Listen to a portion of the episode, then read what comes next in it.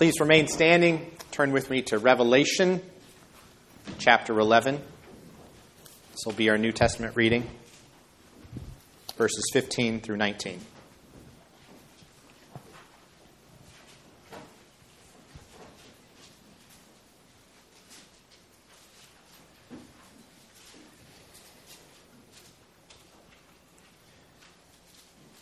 Then the seventh angel blew his trumpet, and there were loud voices in heaven, saying, The kingdom of the world has become the kingdom of our Lord and of his Christ, and he shall reign forever and ever.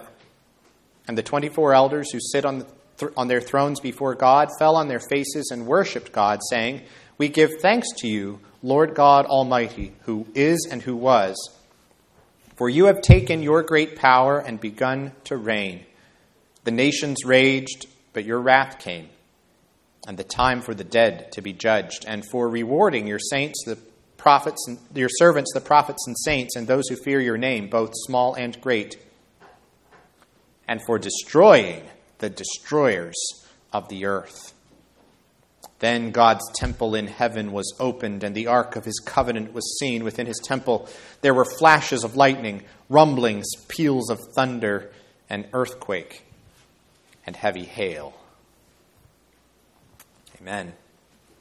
Let's turn back to our sermon text now, which is Nahum chapter 1. Nahum chapter 1. So, um, Hosea, Joel, Amos, Obadiah, Jonah, Micah, Nahum, right there in the middle of the minor prophets, near the end of your Old Testament. Wonder when the last time was the preacher asked you to turn to the book of Nahum. What an opportunity for us to explore this um, perhaps neglected portion of the Word of God. Nahum chapter 1. An oracle concerning Nineveh, the book of the vision of Nahum of Elkosh. The Lord is a jealous and avenging God. The Lord is avenging and wrathful. The Lord takes vengeance on his adversaries and keeps wrath for his enemies. The Lord is slow to anger and great in power, and the Lord will by no means clear the guilty. His way is in whirlwind and storm, and the clouds are the dust of his feet. He rebukes the sea and makes it dry. He dries up all the rivers. Bashan and Carmel wither. The bloom of Lebanon withers. The mountains quake before him. The hills melt. The earth heaves before him. The world and all who dwell in it. Who can stand before his indignation? Who can endure the heat of his anger? His wrath is poured out like fire, and the rocks are broken into pieces by him. The Lord is good, a stronghold in the day of trouble. He knows those who take refuge in him. But with an overflowing flood, he will make a complete end of the adversaries and will pursue his enemies into darkness. What do you plot against the Lord? He will make a complete end. Trouble will not rise up a second time. For they are like entangled thorns, like drunkards as they drink. They are consumed like stubble fully dried. From you came one who plotted evil against the Lord, a worthless counselor. Thus says the Lord Though they are at full strength and many, they will be cut down and pass away. Though I have afflicted you, I will afflict you no more. And now I will break his yoke from off you and will burst your bonds apart. The Lord has given commandment about you. No more shall your name be perpetuated. From the house of your gods I will cut off the carved image and the metal image. I will make your grave, for you are vile. Behold, upon the mountains, the feet of him who brings good news, who publishes peace. Keep your feasts, O Judah. Fulfill your vows, for never again shall the worthless pass through you. He is utterly cut off. Amen. You may be seated.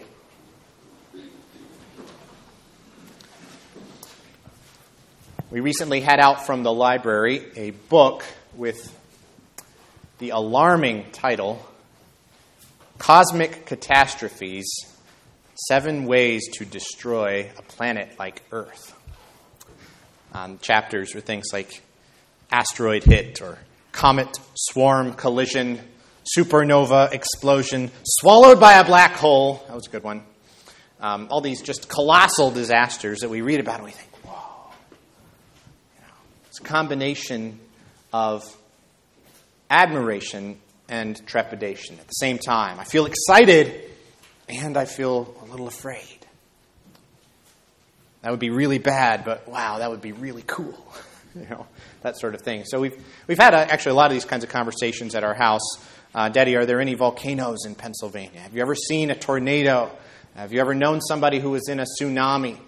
There's this, this fascination with natural disasters. Uh, and it's not just kids. I mean, when a, when a hurricane is bearing down on a major city, people watch their TV. It's absorbing.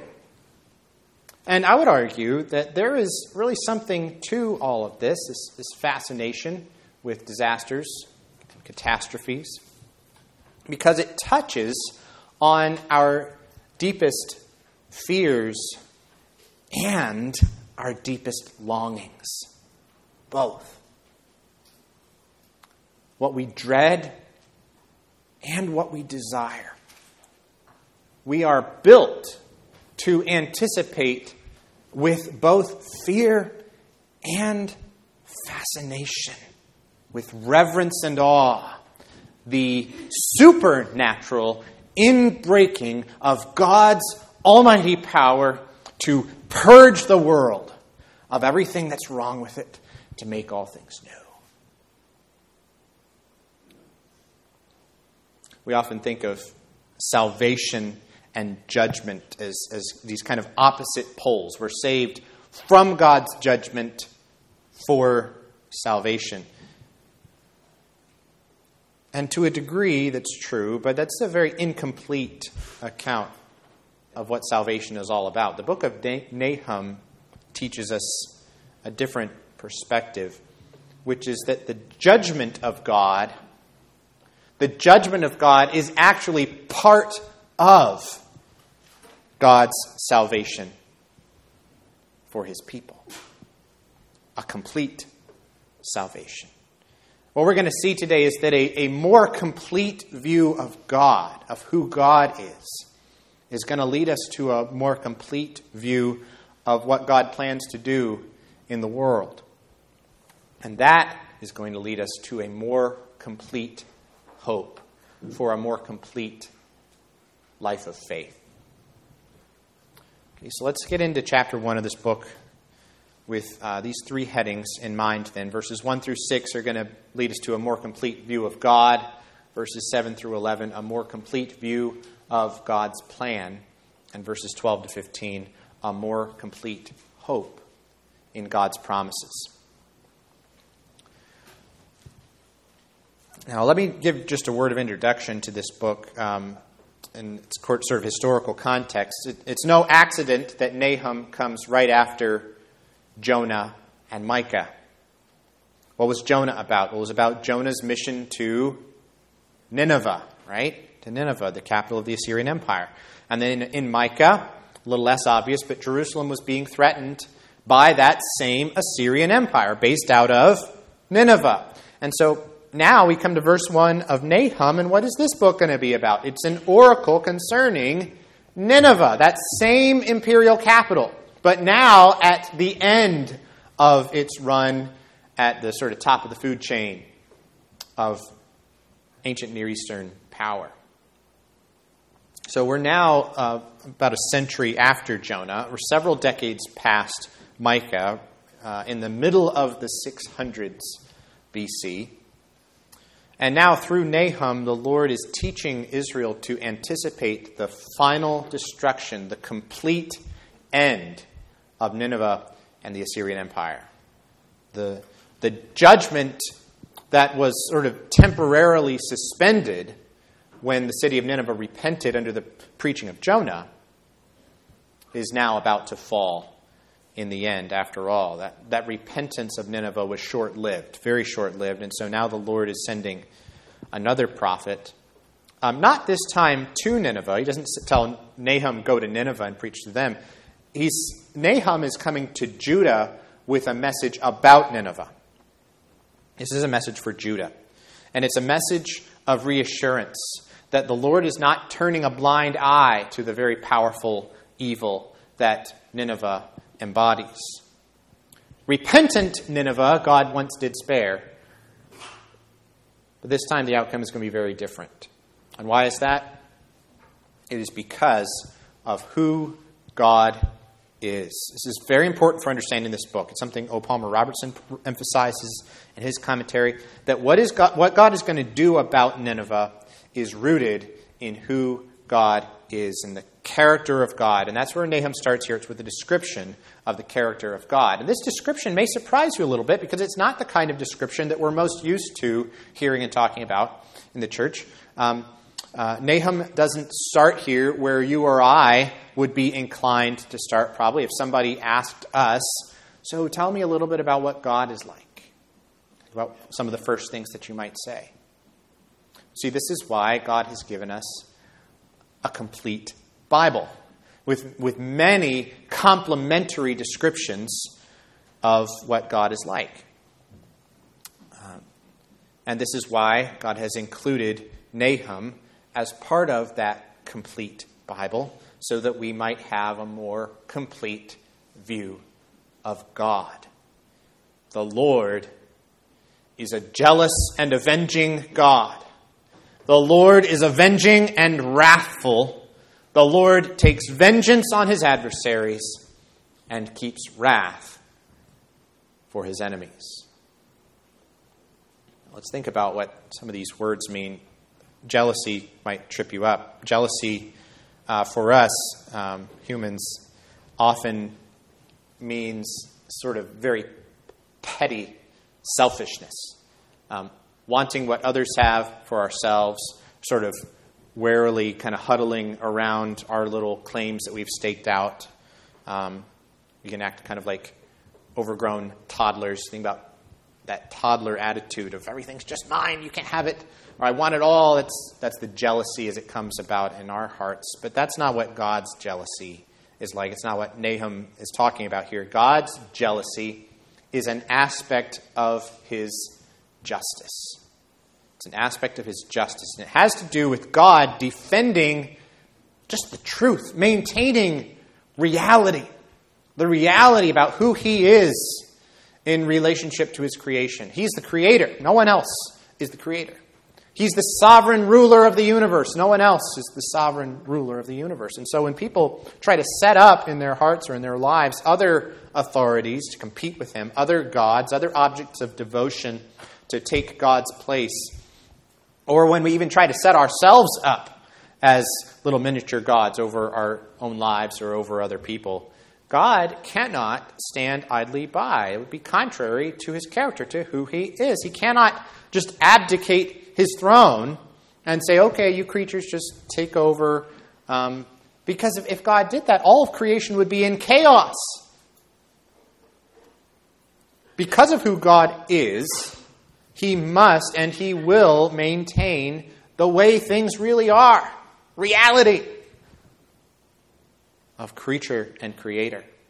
He will set the record straight, he will correct the distortion.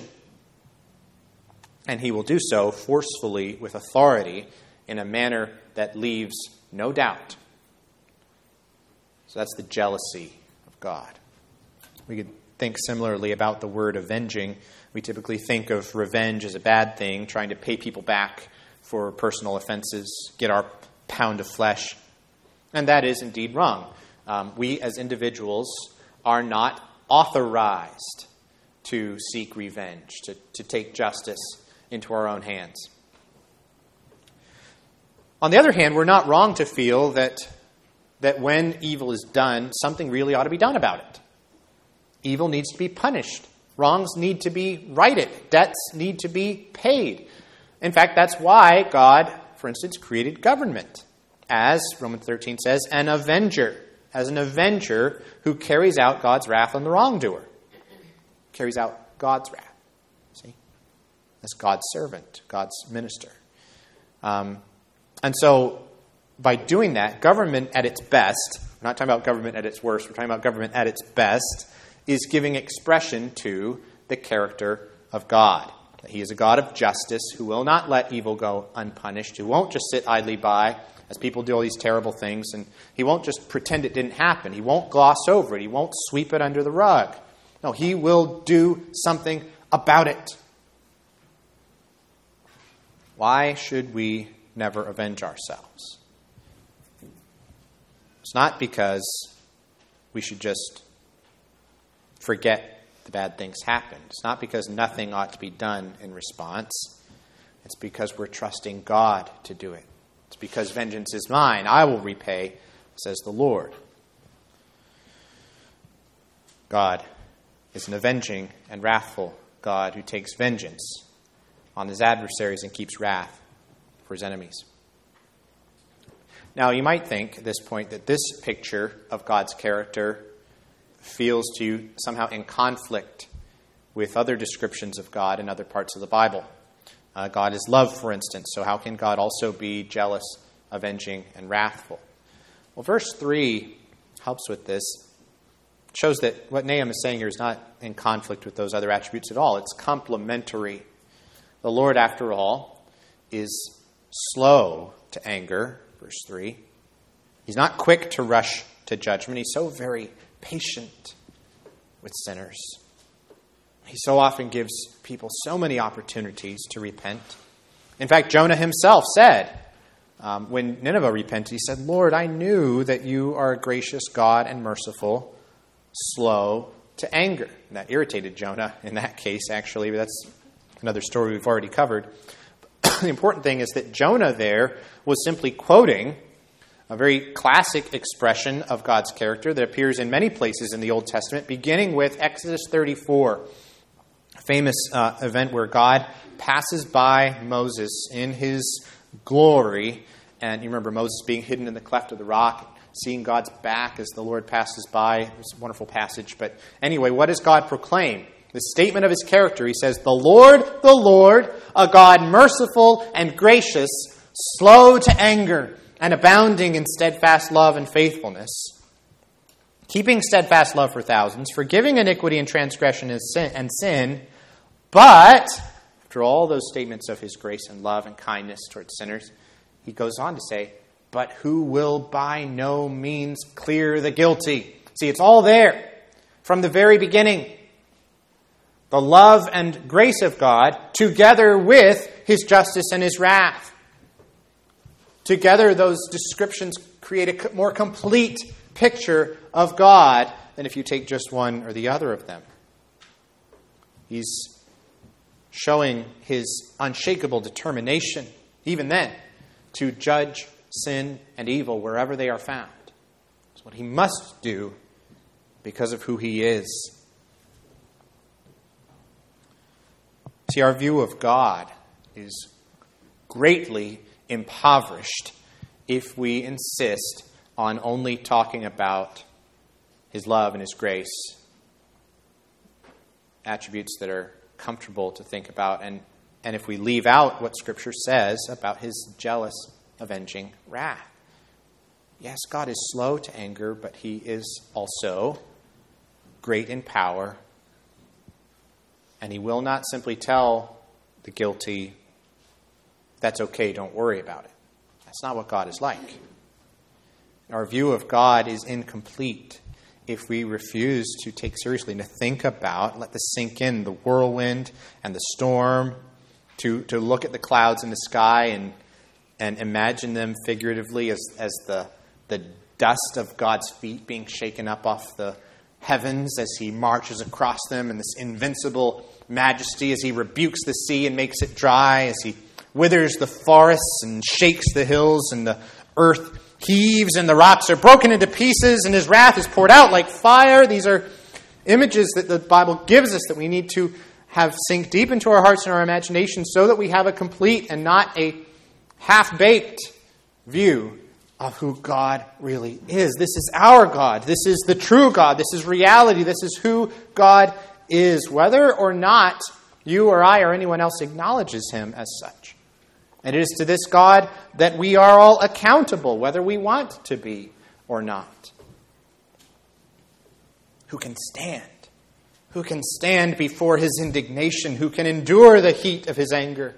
His wrath is poured out like fire, and the rocks are broken into pieces by him. See, the church is impoverished today by an incomplete, one sided view of God. And the world is in chaos today. Our nation and our culture are in deadly spiritual peril because people have closed their ears and shut their eyes and just buried their heads in the sand to this vision of what God is really like, their Creator, in all His awesome majesty and holiness. And to the extent that people think of Him at all, people would much rather picture God as somebody who simply approves of exactly what it is that we already happen to desire. That is no God at all. It's just a counterfeit. It's just holding up a mirror and seeing our own faces, not seeing God for who He really is. And see what the world needs today. What the church needs today, and this is important, what you need, what your family needs, what your children need, is a more complete view of God in all of His glory and His majesty and His holiness and His justice. Because without those aspects of his character, you will never begin to understand truly what his love and his grace and his mercy are really all about. Those things lose their meaning if you consider them all by themselves and refuse to think about these other descriptions of God. Okay, now that we have at least begun to get this more complete view of God, can move on now to try to get a more complete view of God's plan. What is God planning to do? And his plan, it's repeated twice here, is to make a complete end of Nineveh. He will pursue his enemies into darkness, verse 8. Though they are at full strength in many, they will be cut down and pass away, verse 12. They've tried to plot against the Lord, verse 9, but all of those plans are going to come crashing down in the face of reality, in the face of who God really is what he really plans to do. It reminds me of Psalm 2. Um, Why do the nations rage and the peoples plot in vain against the Lord? And in response, he who sits in the heavens is just going to laugh and hold them in derision because he is still on his throne. But here's, here's what I don't want you to miss here this judgment against Assyria doesn't have just two characters on the stage. It's not just the creator God versus this one rebellious human empire. Starting in verse 7, there are actually three characters in this section there's the Lord, there's Nineveh, and Israel, or Judah in this case. Why is God going to make a complete end of Assyria? Well, it's not just a matter of crime and punishment that's between them and the Lord. God is going to act this way towards Assyria because of, on the basis of his relationship with Israel. It's because of his covenantal commitment to his people. That's why. That's why he's going to act this way towards Assyria. God, the creator and judge of the world, is going to bring all his cosmic power to bear against this vast imperial power, Nineveh. Why? He's going to do it for the sake of this one little nation, Israel, that he's chosen out of the nations to set his love on to, to bring them salvation and blessing by grace. That's why the Lord is going to move in this vast way against this mighty empire. Verse 7 The Lord is good, a stronghold in the day of trouble. He knows those who take refuge in him. But, so the way he treats Assyria is in contrast to the way he treats those who are trusting in him. And furthermore, we could go another step and say that God's judgment on Assyria is, in fact, one of the ways that he's going to give salvation to Israel. The fall of Nineveh is going to represent the end of the Assyrian threat against God's people. See, there was a time where Assyria was God's instrument, God's tool, the sword that God was wielding against Israel in covenant judgment. But now he says, Though I have afflicted you in the past, I will afflict you no more, and now I will break his yoke from off you. Verse 13. I will burst your bonds apart. The judgment of Assyria means salvation for Israel. We need this more complete view of God's plan. To know that God is planning to save us not just from the coming judgment, but in fact through the coming judgment. That the coming judgment is part of God's plan to rescue us from evil. Uh, that disaster, that catastrophe, that's something that should send that sh- shudder through us, like we were talking about earlier, like uh, tsunamis and asteroids, supernovas, that thrill of fear, yes, but also that thrill of wonder, of fascination, of anticipation as we look forward in hope to that supernatural inbreaking of God's almighty power to purge the world of everything that's wrong with it. And that brings us, finally, to the last two verses a more complete hope in God's promises. Notice the vast contrast between verses 14 and 15. Uh, sorry, between verse 14 and verse 15. The one, verse 14, is addressed to Nineveh. Verse 15 is addressed to Judah. And to Nineveh, the news is all bad. Of course, no more shall your name be perpetuated. I will cut off your idols. I will make your grave, for you are vile. These are very strong words, not a glimmer of hope in them for Nineveh. But remember, who's the audience of this book? It's an oracle about Nineveh, but who's really the target audience? The target audience is Judah. And you see here, what's bad news for Nineveh, as it turns out, is in fact good news for Judah. Behold upon the mountains the feet of him who brings good news, who publishes peace like a runner coming to deliver the news about the fall of Nineveh to Judah.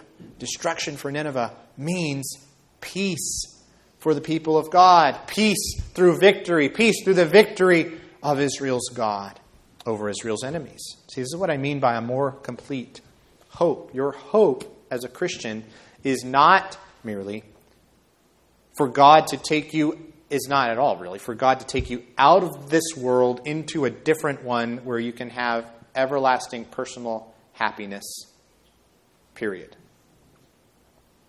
Our hope is so much better than that.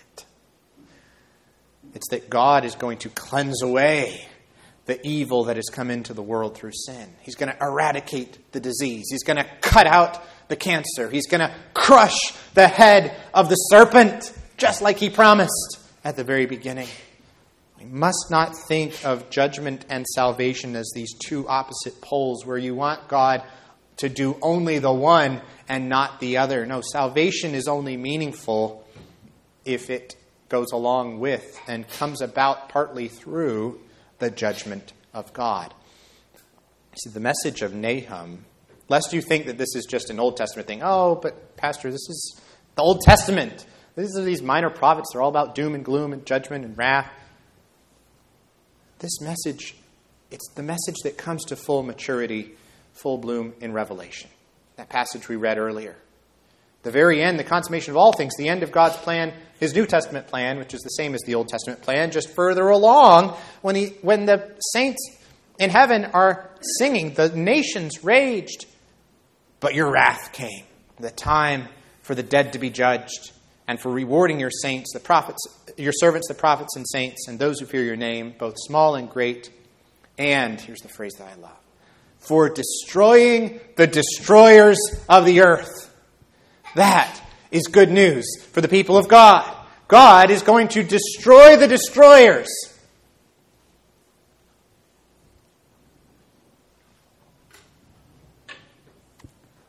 now that I've gotten you all excited about this, I hope you are, I have a burning question for you, though. There's a problem, right? We have to ask why should that bad news for so much of the world, why should that be good news for me? Because when I actually look honestly at my life, my thoughts, my words, my actions, what I deserve is, oh no, that's actually what I deserve. I deserve to fall under that hammer of wrath myself, that whirlwind and storm, that fire and overflowing flood. I deserve that every bit as much as the next person and more because of my own sin because of my own rebellion, because of my own selfishness and arrogance. Why should it be any different for me? Why should we escape this coming flood of the wrath of God? Not just on Nineveh, but on all the nations, including our own nation. It's coming.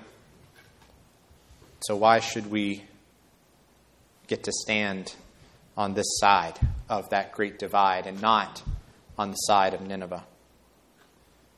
I'll tell you, I hope that you know the answer. The only possible answer to that question is found in the Lord Jesus Christ. It's because that flood of wrath that we do indeed deserve fell on him instead on the cross.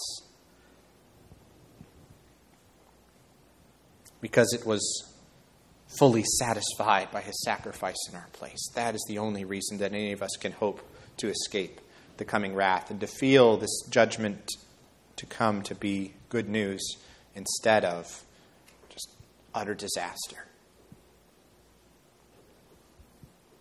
And I have to warn you, I have to warn you that for those who don't know Christ, for those who are not turning from their sin, who are not taking refuge in Him. That coming day of judgment, and it is, it is coming, history is not going to end with a supernova or heat death of the cosmos. It's going to end with the return in majesty of the risen Christ as judge. And for all who have not taken refuge in him and laid hold of his promises of salvation, that he's holding out freely as a gift. For those who turn it away, that's going to be a day of utter and everlasting ruin, body and soul. We've got to take that seriously. But there's also the hope that for those who do belong, body and soul, to our faithful Savior Jesus Christ, that same day, those same realities, that's going to be good news, bringing peace and rest for the people of God. And we can see that all the more because the book of Nahum is in our Bibles. Don't impoverish yourself or the people that you care about with an incomplete view of God. It's uncomfortable to our, our kind of timid wish for everything to be nice and safe.